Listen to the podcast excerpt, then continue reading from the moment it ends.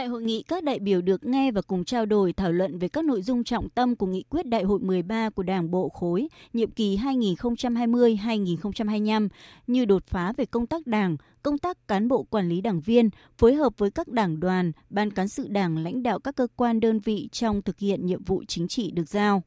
Về chương trình hành động thực hiện nghị quyết Đại hội 13 của Đảng, Đảng Bộ Khối các cơ quan trung ương đã đề ra 22 nhiệm vụ, đề án cụ thể để triển khai. Trong đó, tập trung vào công tác xây dựng kế hoạch triển khai tăng cường công tác quản lý đảng viên, tiếp tục thực hiện chỉ thị số 05 của Bộ Chính trị về đẩy mạnh học tập và làm theo tư tưởng đạo đức phong cách Hồ Chí Minh, xây dựng đề án về tăng cường bảo vệ nền tảng tư tưởng của Đảng.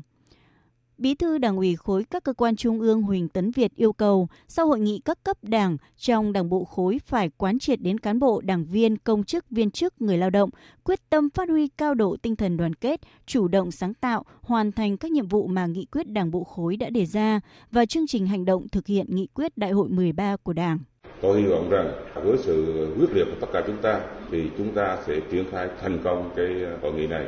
Thì đỡ cái buổi học tập này đạt hiệu quả cao thì tất cả đảng viên trong toàn Đảng Bộ Khối, cơ cả Đảng Bộ Khối chính và 252 Đảng Bộ còn lại cần phải thực hiện nghiêm túc và dìu dắt về nội quy lớp học và trong quá trình học là phải nghiêm túc, ghi chép cẩn thận. Cũng trong sáng nay, các đại biểu được giới thiệu những nội dung ý nghĩa của bài viết của Tổng Bí thư Nguyễn Phú Trọng về một số vấn đề lý luận và thực tiễn về chủ nghĩa xã hội và con đường đi lên chủ nghĩa xã hội ở Việt Nam.